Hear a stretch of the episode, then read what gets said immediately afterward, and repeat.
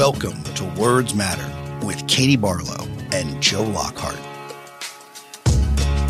Welcome to Words Matter. I'm Katie Barlow. Our goal is to promote objective reality. As a wise man once said, everyone is entitled to their own opinion, not their own facts. Words have power, and words have consequences.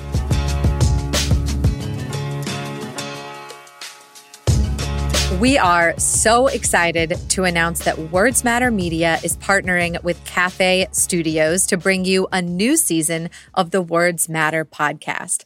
Cafe strives to inform its listeners about the most critical issues of the day.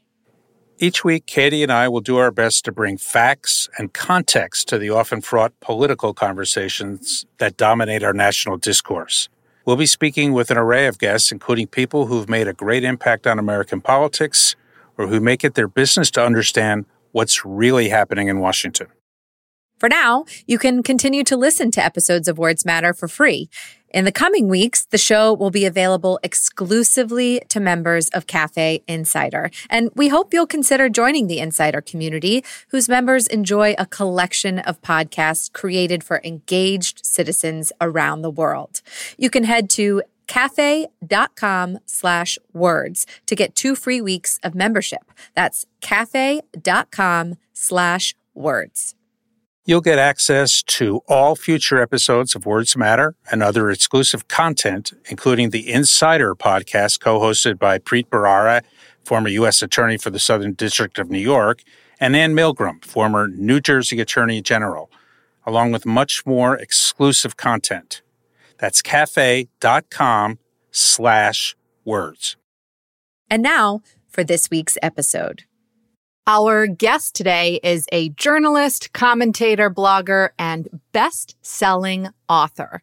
While still an undergraduate, Brian Stelter created TV Newser, a blog about television and cable news. At the age of 22, he became a media reporter for the New York Times. And in 2013, he joined CNN as the host of Reliable Sources and the network's chief media correspondent. He also writes the nightly must read and highly influential Reliable Sources newsletter.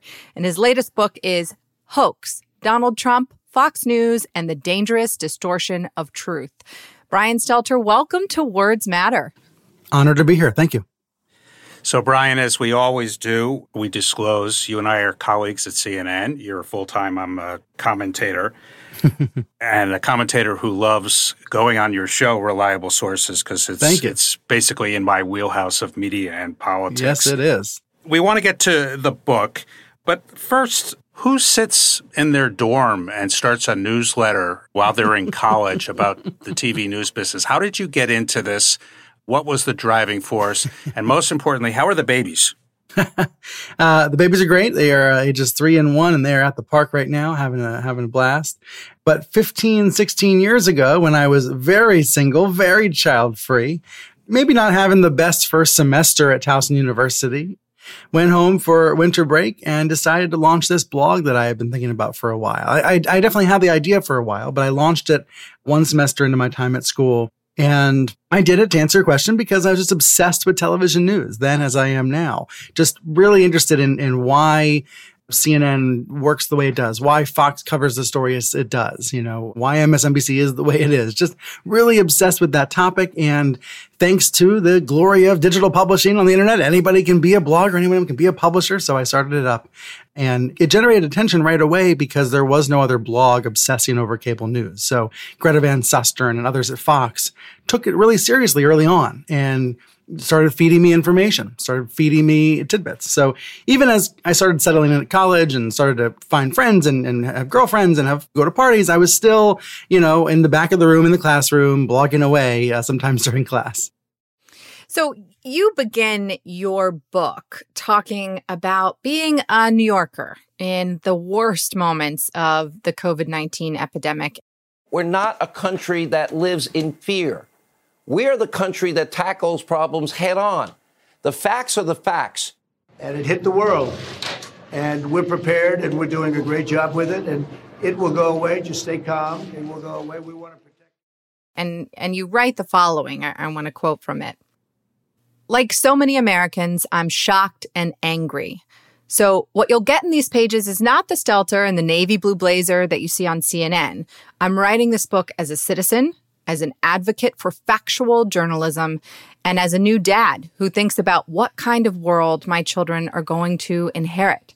The story is about a rot at the core of our politics. It's about an ongoing attack on the very idea of a free and fair press. It's about the difference between news and propaganda. It's about the difference between state media and the fourth estate. So excuse me if I swear a little, but I'm alarmed and you should be too.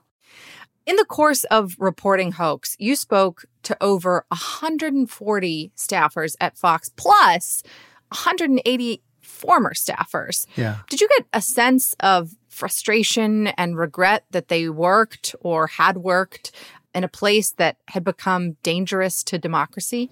Yeah. Yeah. And this is really what links TV Newser 16 years ago to 2020 and the pandemic. I had all these sources at Fox, partly because I've been covering the network for so long. So a lot of people there trust me and confide in me and, and share secrets with me. And some of them remember reading me 16 years ago. I, I think the difference this year and the reason why so many people were alarmed internally this year is because the biggest stars on Fox were, in many cases, downplaying the pandemic, downplaying the disease, suggesting that it was media hysteria, saying that the Democrats were making too much uh, fuss about this and raising the alarms too loudly. And those quotes from February and March, we knew they were bad back then. Like we knew they were dangerous then. But to look back six months later, and now it has been pretty much exactly six months, those quotes are even uglier now. They're even worse now that time has passed. Trump referring to the Democrats politicizing this as a hoax.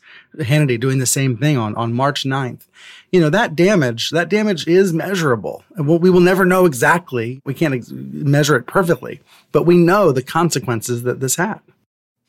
So before we get into the details of what you learned and, and the excellent reporting in the book, do you believe that over the last six months, there are Americans who died because they believed the reporting on Fox News to be true and factual when it clearly wasn't?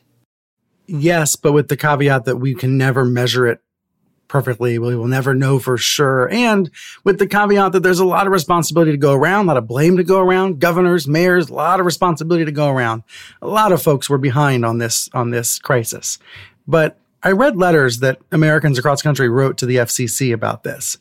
Even though the FCC, just for the record, does not regulate cable, they have no authority over cable, only over broadcast. But nonetheless, uh, people wrote to the FCC and said, this network has blood on its hands. Quote, Hannity has misled his elderly viewers. They are the most at risk. That's a Kansas City resident.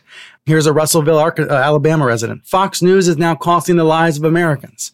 So you had people writing into the government saying, my mom's being misled. My dad's being misled. They are in, they are at risk. And I heard it from insiders as well. A top executive admitted to me some of our programming was outlandish. The criticism of Fox this year is the most scathing that I've ever seen. And, and to be fair, it's not evenly distributed, right? There are certain folks at Fox, including Tucker Carlson, who did take this virus seriously at the beginning.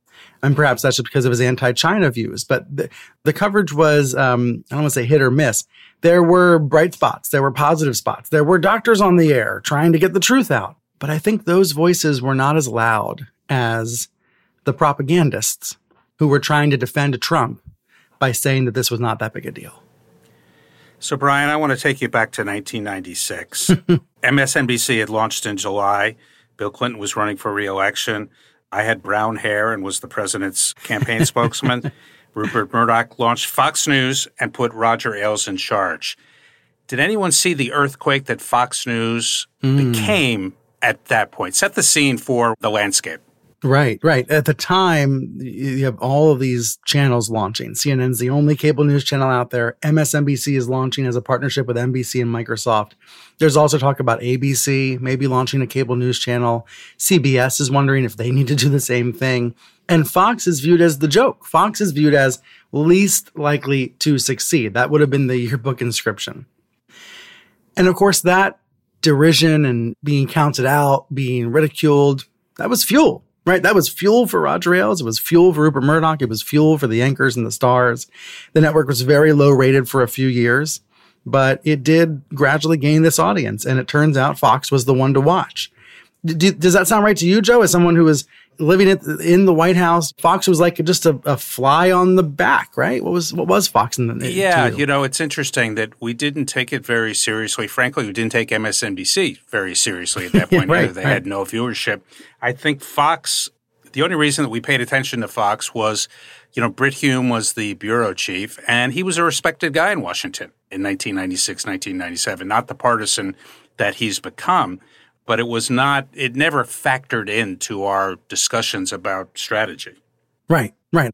There's there's something to be said for how fox covered the clinton impeachment versus the trump impeachment. The network wasn't as obsessed with politics as it is now and that's a reflection on our culture and what's changed in our in our culture. There were certainly conservative voices on fox. The network was always conservative at its heart but it wasn't as extreme as it is now with conspiracy theories and just utterly unhinged commentary. And th- this is reflective of how the party has changed, right? Fox is chasing an audience that has moved further to the right. So I want to talk about probably the two main characters in the rise of Fox, putting aside their primetime personalities, Roger Ailes and Donald Trump.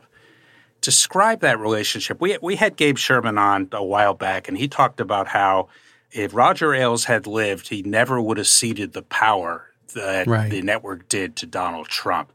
How did those two come together? And then how did Trump become ascendant at Fox News the way he did?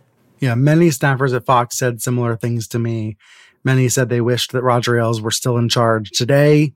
Uh, of course, he died in, in May of 2017, nine months after being uh, pushed out of Fox in the wake of the sexual harassment scandal there.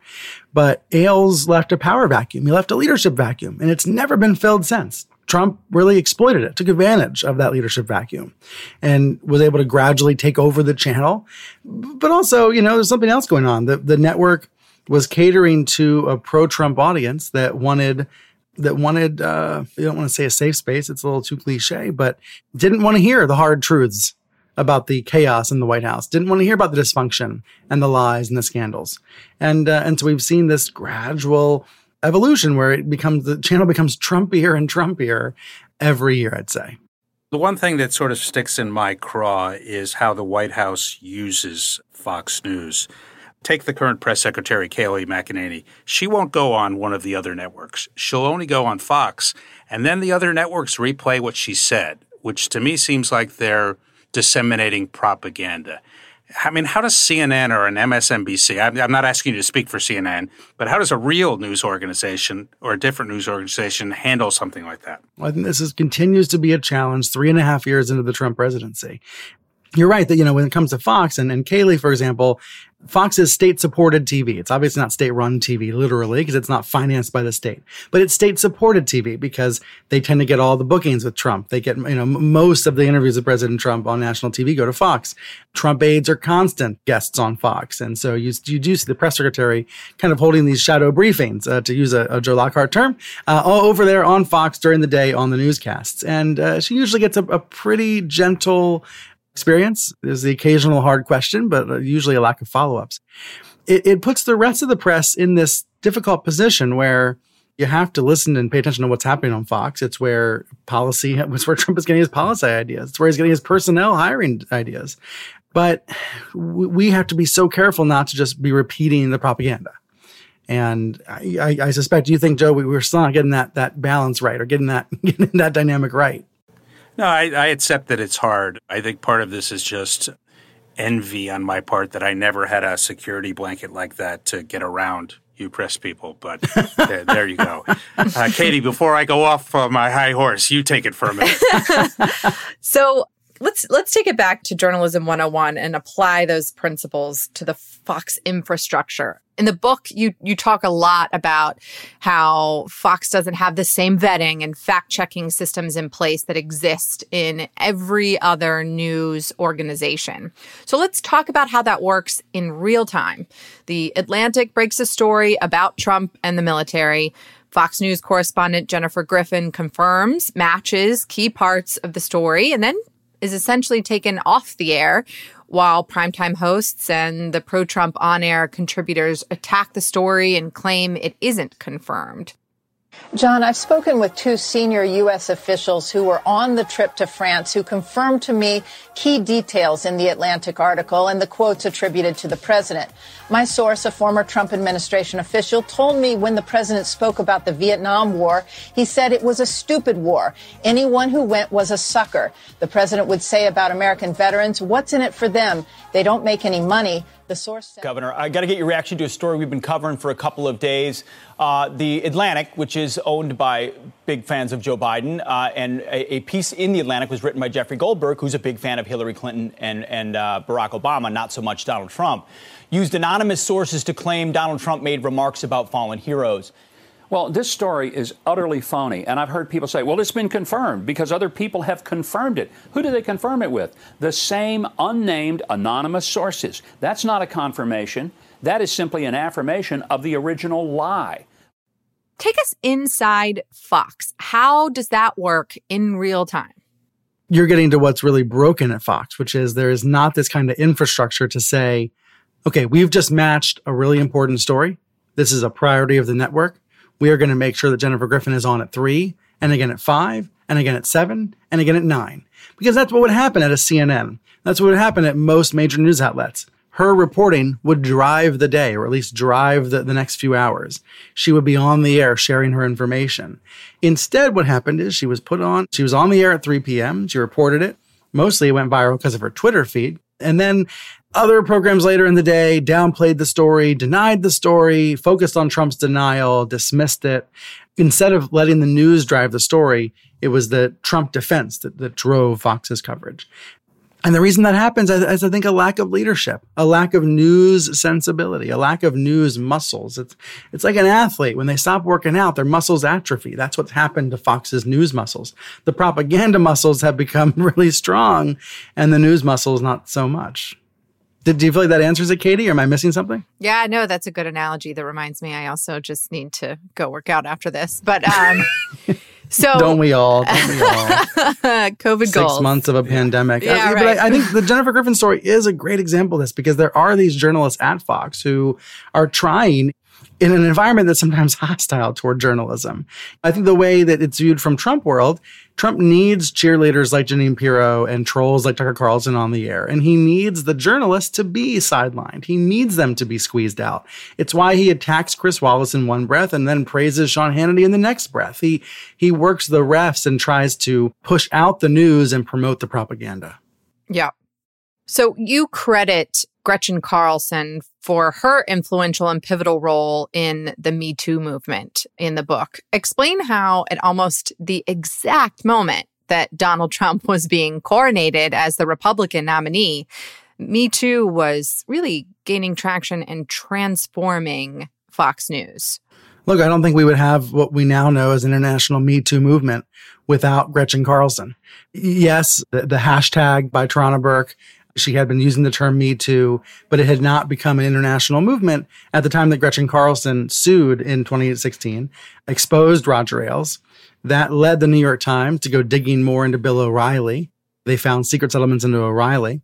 The O'Reilly story led the Time to go digging into Harvey Weinstein. And so you can start to see how these dominoes began to fall one by one in the wake of the Ailes scandal. It is incredible to think about how on the very same day Ailes was forced out by the Murdochs, Trump took the stage in Cleveland and accepted the GOP nomination and gave his acceptance speech. So literally you have one bully boss of the GOP falling down. You have another bully boss of the GOP stepping up, taking control, taking command. It is Trump's party now. It is Trump's network now.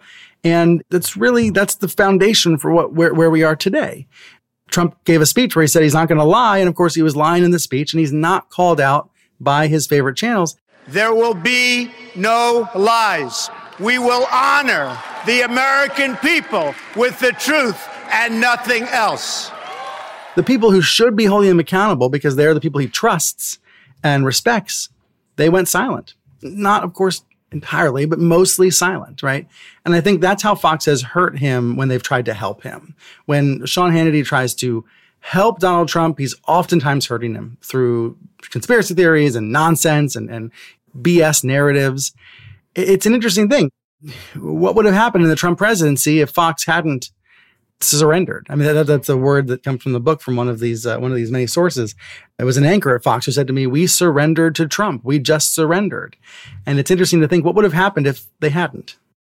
I, I really, I'm, I'm thinking more about your analogy about flexing the muscles of the, the propaganda machine versus the traditional news values and building out that infrastructure that maybe would have once existed that would have prevented what happened with the with the Griffin confirmation.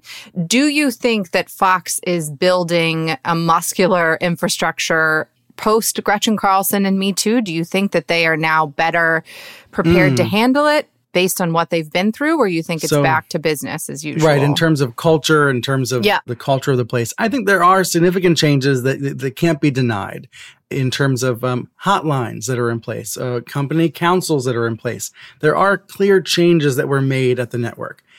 That said, after I finished Hoax, after it was off to the printing press, Ed Henry was suddenly fired at Fox for sexual misconduct he's denied their claims, but this was clear uh, enough to Fox that they fired him in a matter of days after a complaint was lodged. There have been rumors about Ed Henry for years. There have been gossip about Ed Henry for years. And here in 2020, he was one of the, you know, the biggest news stars. The boss Suzanne Scott loved him. And there he goes, gets fired. It points to a continuing problem. It, it, it points to a, something as, as former Fox anchor, now CNN anchor Alisyn Camerota said, this rot that seems to be at the core of the network.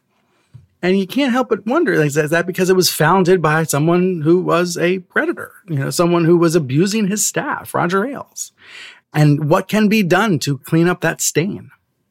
So, Brian, both you and Katie are too young to remember when news actually lost money. Oh, this will be good. As a matter of course. it now is a big money maker. Talk a little bit about how Murdoch's thirst for revenue drives Fox. That's definitely one of the themes in Hoax. It, it came through loud and clear in my interviews with staffers who said, don't think of this as a network. Think of it as a profit machine. And then everything makes a lot more sense. The network's on a path to $2 billion in profits, far more than CNN, far more than MSNBC or really any other cable channel out there. You know, some of the sports channels are, are complicated, but in terms of the news business, Fox has perfected how to make it a business. And when I asked sources, you know, what about Lachlan Murdoch? He's the CEO of Fox Corporation. He's going to be he's going to be running this thing for decades. Where, where is he? Why, why is he not trying to improve the content? Why is he not trying to make sure that dangerous conspiracy theories don't get on the air? And, and the answer, time and time again, was he cares about the business. He, he wants it to keep minting money. He's indifferent to the content. And by the way, if he disagrees with that, he should say so. He never talks about Fox's content. He rarely ever gives interviews about this stuff he is a lot like his dad. He doesn't want to be bullied by the so-called liberal media. He doesn't want to appear to give in to left-wing ad boycotts. He has this alliance with the Tucker Carlsons and, uh, of the world and is focused on the bottom line. It's not that other networks don't care about profits. Of course they do. I think there's just, there's more of a fixation on the finances at Fox than elsewhere. Well, let's talk about the, the money generators, the prime time hosts and I guess the Fox and Friends hosts in the morning because that's a big moneymaker. How do you explain Sean Hannity, who, in my view, is not a particularly bright or studious person, rising through talk radio? Tucker Carlson, who used to have a show on CNN and was somewhat reasonable. Laura Ingraham, who again came out of talk radio. Why did these people become such huge money generators? You know, I think it's it's a it's a long term story, right? It's what you're alluding to. It's, a, it's this decade long story.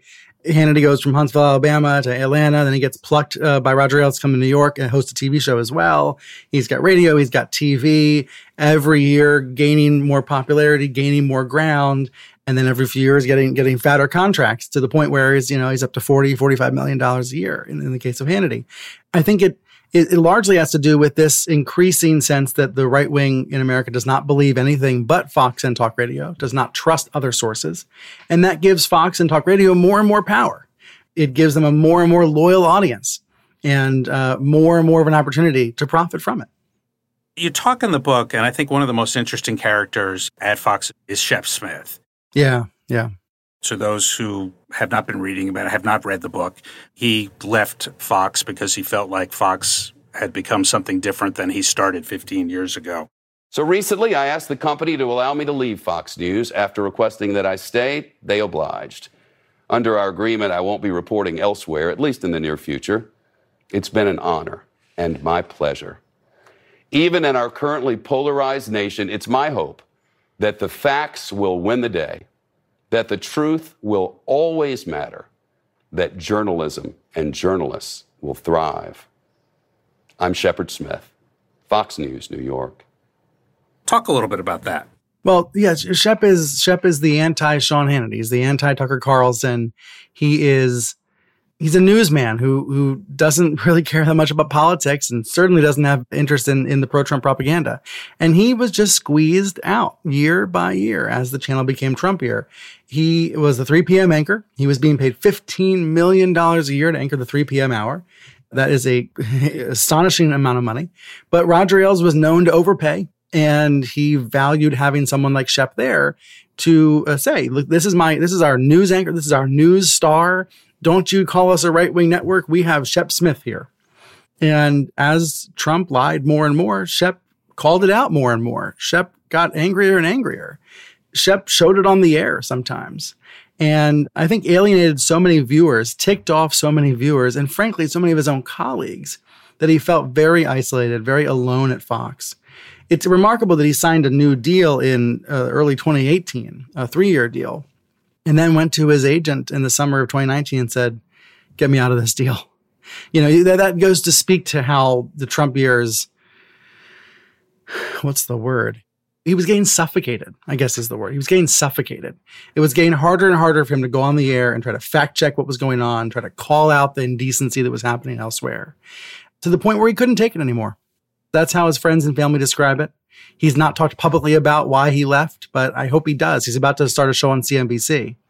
And I think uh, viewers would benefit from hearing about what it was like for him inside Fox. I do have to put a tiny asterisk on Joe's point about uh, news as a moneymaker. Although Brian and I both were perhaps not around when it was a money loser, I fear that our generation is also witnessing the loss of money and local journalism entirely and and I fear that we're on a path where the foxes of the world will will take over entirely and and local journalism might get swallowed up but hopefully that won't happen. So what happens to Fox in a post-Trump world, Brian? Oh boy. so there's different views of this inside Fox, different theories. One is that uh, if Trump loses the election, he'll try to launch Trump TV. He'll try to compete with Fox. I think it's it's plausible, but I think Fox is bigger than Trump. I think Fox has such a monopoly position that it would be hard to peel a lot of viewers away. He would obviously peel off some, but not a, not a big proportion of the audience. But that's a concern. That's a question internally. I think in an alternative scenario, you could see Trump having a show on Fox, right? Why compete with the, the market leader? Why not join them? But you know, Fox has always benefited from being in the opposition. A lot of folks there say it's better to be in the opposition, meaning have a Democrat in office, than it is to uh, have to defend uh, Trump or, or a Republican uh, all day. So I think Fox oh, just fine, just fine in the, in the Joe Biden years if Biden wins the election. You know, if anything, that's that's a better position to be in if you're Fox. And this all goes back to like having a market, having control of the, of the marketplace, right? So that you win either way, right? Yeah, I completely agree with that. It's easier to throw bombs than to put out fires. I remember remember uh, in in the, the, shock of AOC's election that night when she won her her primary, and then of course she she took office in January of 2019 in the House, and I had a Fox producer text me and say, "Thank you, Queens, like thank you for AOC, you know, Queens and the Bronx, right?" For certain producers and stars at Fox, it was a gift to have this so-called squad, to have these new characters in the drama because that, that is one way to view it. It's characters in a drama. These freshman congresswomen coming into office, talking about a Green New Deal. I thought it was so revealing that research that came out in March of 2019 that said Republicans have heard more about the Green New Deal than Democrats. It's a Democrat idea, right, from, from these lawmakers, but Republicans have heard more about it, mostly because of Fox and, and right wing media, and they hate it. And then most Democrats have only heard a little bit about it and they just want to know more. And that is the asymmetric intensity at the heart of our politics.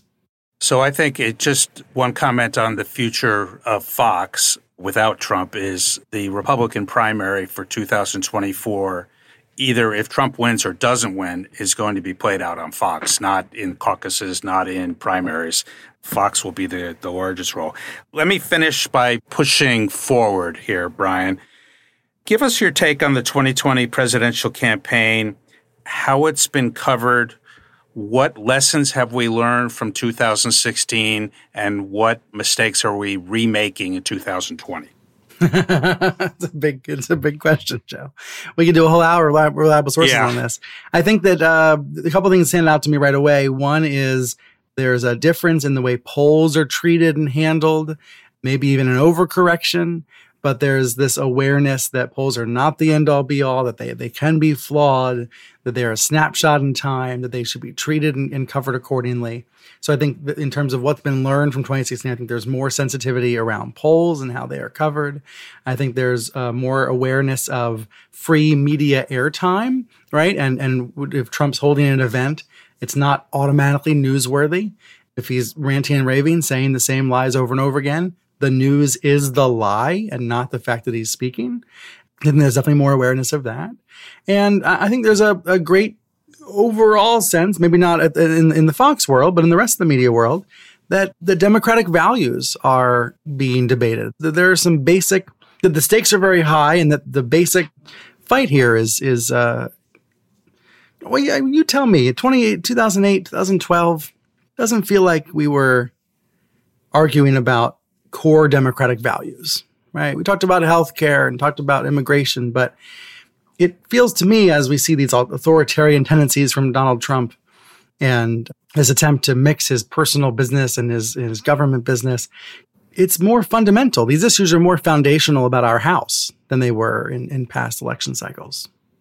Well, we, we can do an hour on that, I'm sure. But, no, I uh, think I think that's exactly right, and I think we're we're seeing it every day in an, a new iteration. I mean, the DOJ just stepped in in the defamation suit against Trump, and I think that's a part part and parcel of, of your broader yeah. point, Brian. This creeping authoritarianism, this yeah. this sense of what kind of country are we at its core? Trump's put all of this into the conversation. He's f- put all of this into the campaign. And in, in some ways, that's a great thing. In some ways, it's, it gets us debating the core issues that matter most. Sure. I, th- I think that's right. Well, look to our listeners the book again is called hoax donald trump fox news and the dangerous distortion of truth it's a fantastic read and if you Thank like you. audiobooks it's a great listen. Brian himself narrates it. Check it out. You'll learn a lot about politics and journalism and cable news all of the stuff we talk about here on words matter. Brian stelter thank you for joining us. Thank you so much. Thanks brian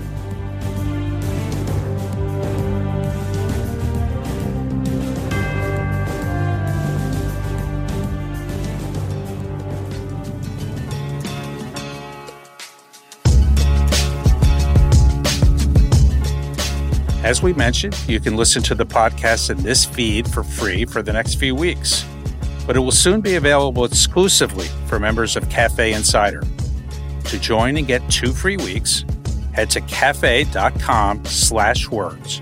That's cafe.com slash words. That's it for this week's episode of Words Matter. Your hosts are Joe Lockhart and Katie Barlow, and the executive producer is Adam Levine. Words Matter is produced in association with Cafe Studios. The executive producer at Cafe is Tamara Sepper. Audio production by The Hanger Studios.